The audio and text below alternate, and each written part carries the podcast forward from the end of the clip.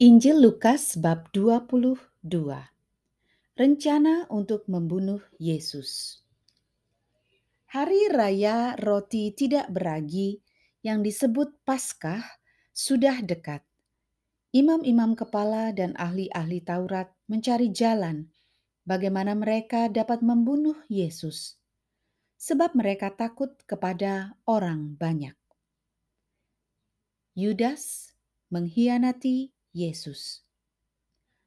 Maka masuklah iblis ke dalam Yudas yang bernama Iskariot, seorang dari kedua belas murid itu. Lalu pergilah Yudas kepada imam-imam kepala dan kepala-kepala pengawal bait Allah dan berunding dengan mereka. Bagaimana ia dapat menyerahkan Yesus kepada mereka?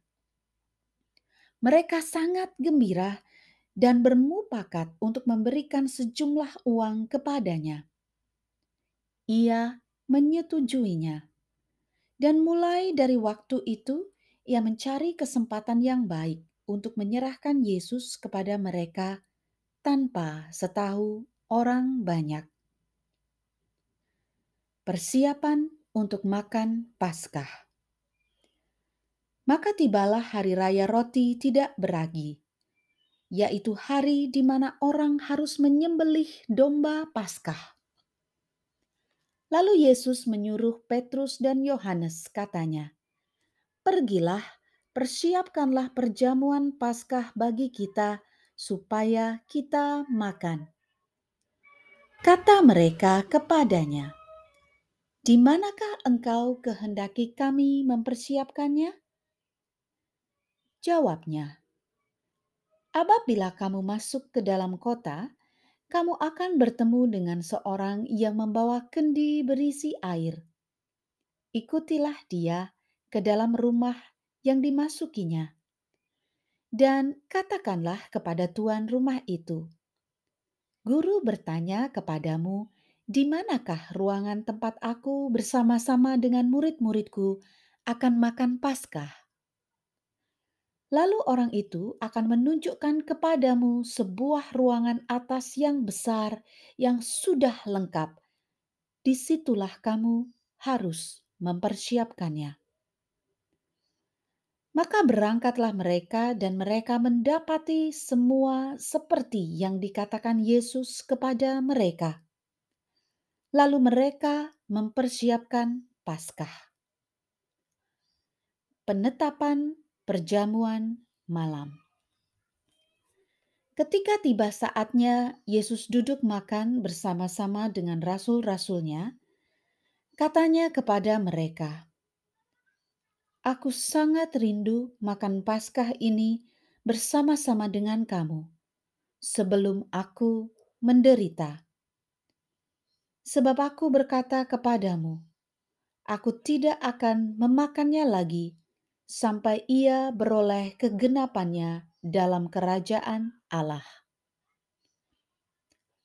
Kemudian ia mengambil sebuah cawan, mengucap syukur, lalu berkata, "Ambillah ini dan bagikanlah di antara kamu, sebab aku berkata kepada kamu, mulai dari sekarang ini."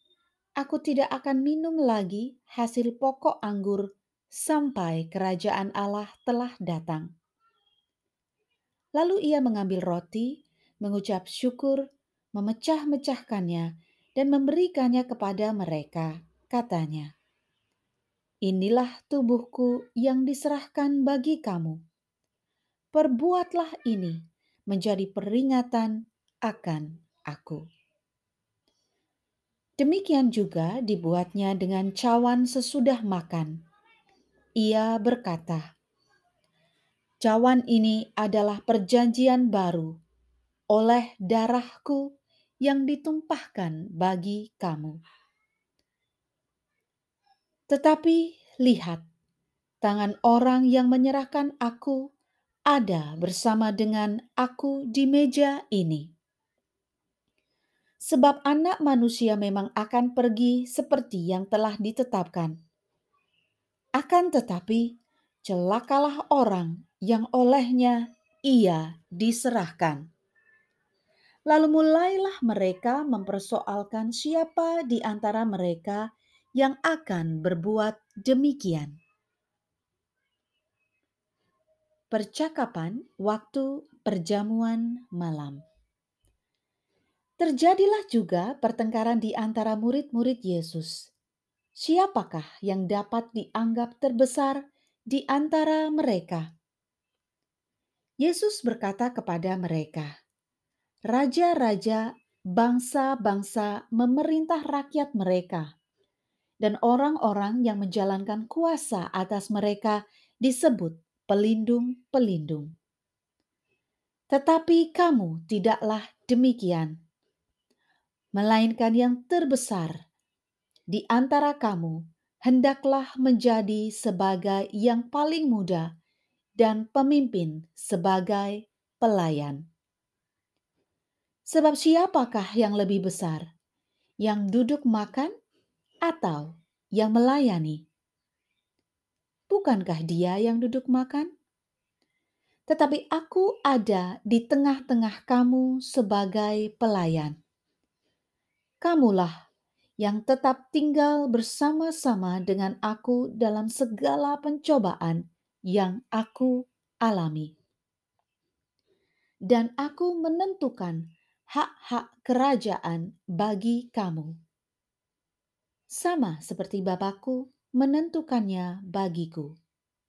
Bahwa kamu akan makan dan minum semeja dengan aku di dalam kerajaanku dan kamu akan duduk di atas tahta untuk menghakimi kedua belas suku Israel. Simon, Simon, lihat, iblis telah menuntut untuk menampi kamu seperti gandum. Tetapi aku telah berdoa untuk engkau, supaya imanmu jangan gugur dan engkau, jikalau engkau sudah insaf, kuatkanlah saudara-saudaramu. Jawab Petrus, Tuhan, aku bersedia masuk penjara dan mati bersama-sama dengan engkau.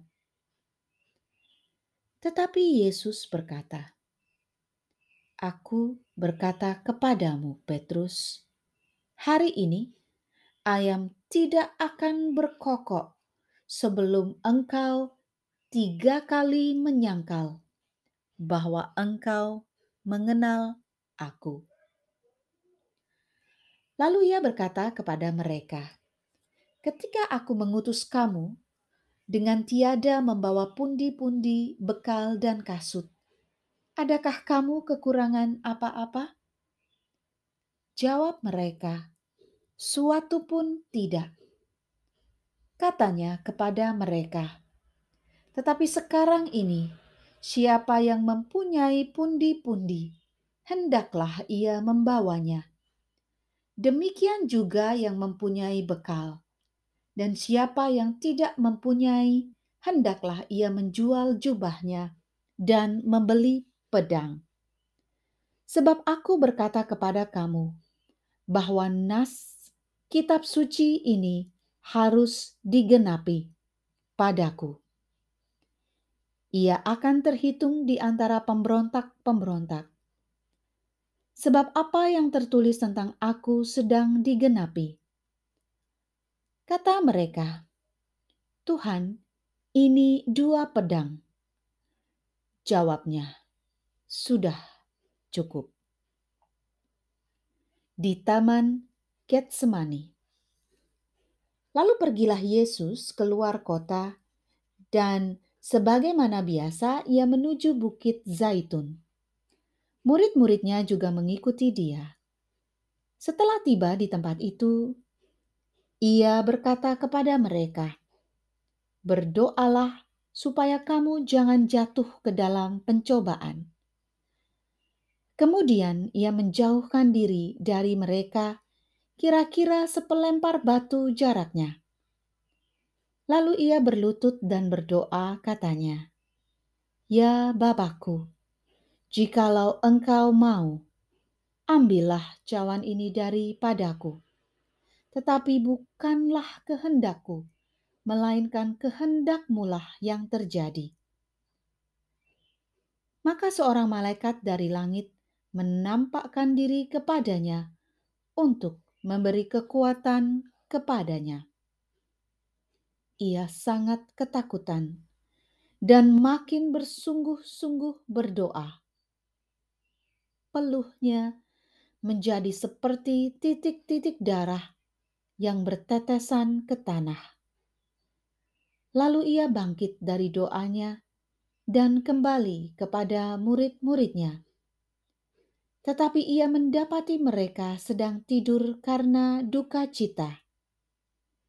Katanya kepada mereka, "Mengapa kamu tidur?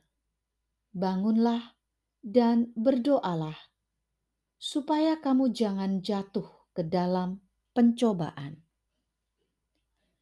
Yesus ditangkap.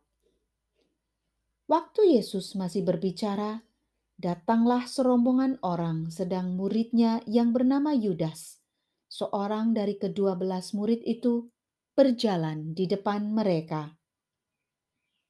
Yudas mendekati Yesus untuk menciumnya. Maka kata Yesus kepadanya, "Hai Yudas, engkau menyerahkan Anak Manusia dengan ciuman?"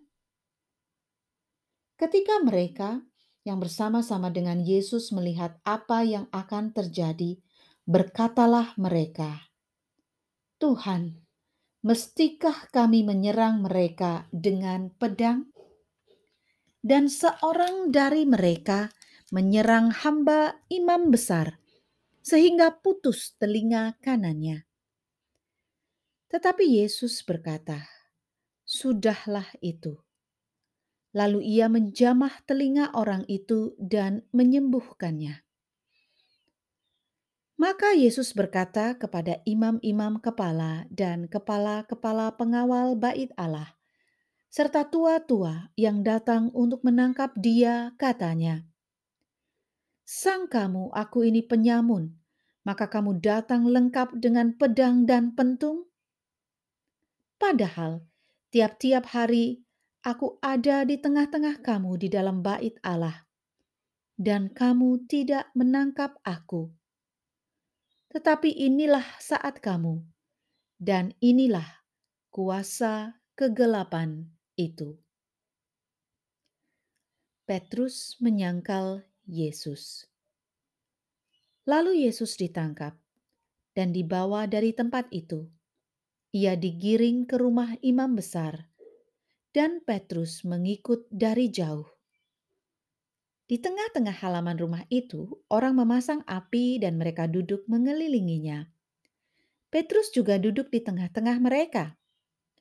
Seorang hamba perempuan melihat dia duduk dekat api. Ia mengamat-amatinya lalu berkata, "Juga orang ini bersama-sama dengan dia." Tetapi Petrus menyangkal katanya, "Bukan, aku tidak kenal dia." Tidak berapa lama kemudian, seorang lain melihat dia lalu berkata, "Engkau juga seorang dari mereka." Tetapi Petrus berkata, "Bukan, aku tidak." Dan kira-kira sejam kemudian, seorang lain berkata dengan tegas, "Sungguh, orang ini juga bersama-sama dengan dia." sebab ia juga orang Galilea. Tetapi Petrus berkata, "Bukan, aku tidak tahu apa yang engkau katakan." Seketika itu juga, sementara ia berkata, "Berkokoklah ayam." Lalu berpalinglah Tuhan memandang Petrus. Maka teringatlah Petrus bahwa Tuhan telah berkata kepadanya, "Sebelum ayam berkokok pada hari ini, engkau telah tiga kali menyangkal Aku." Lalu ia pergi keluar dan menangis dengan sedihnya. Yesus di hadapan Mahkamah Agama, dan orang-orang yang menahan Yesus mengolok-olokkan Dia dan memukulinya. Mereka menutupi mukanya dan bertanya, "Cobalah katakan, siapakah yang memukul engkau?" Dan banyak lagi hujat yang diucapkan mereka kepadanya. Dan setelah hari siang, berkumpullah sidang para tua-tua bangsa Yahudi dan imam-imam kepala dan ahli-ahli Taurat. Lalu mereka menghadapkan dia ke mahkamah agama mereka. Katanya, "Jikalau engkau adalah Mesias, katakanlah kepada kami." Jawab Yesus, "Sekalipun aku mengatakannya kepada kamu, namun kamu tidak akan percaya. Dan sekalipun aku bertanya sesuatu kepada kamu, namun kamu tidak akan menjawab. Mulai sekarang, Anak Manusia sudah duduk di sebelah kanan Allah yang Maha Kuasa. Kata mereka semua, "Kalau begitu, engkau ini Anak Allah." Jawab Yesus, "Kamu sendiri mengatakan bahwa Akulah Anak Allah." Lalu kata mereka, "Untuk apa kita perlu kesaksian lagi? Kita ini telah mendengarnya dari mulutnya sendiri." Demikianlah sabda Tuhan. Syukur kepada Allah.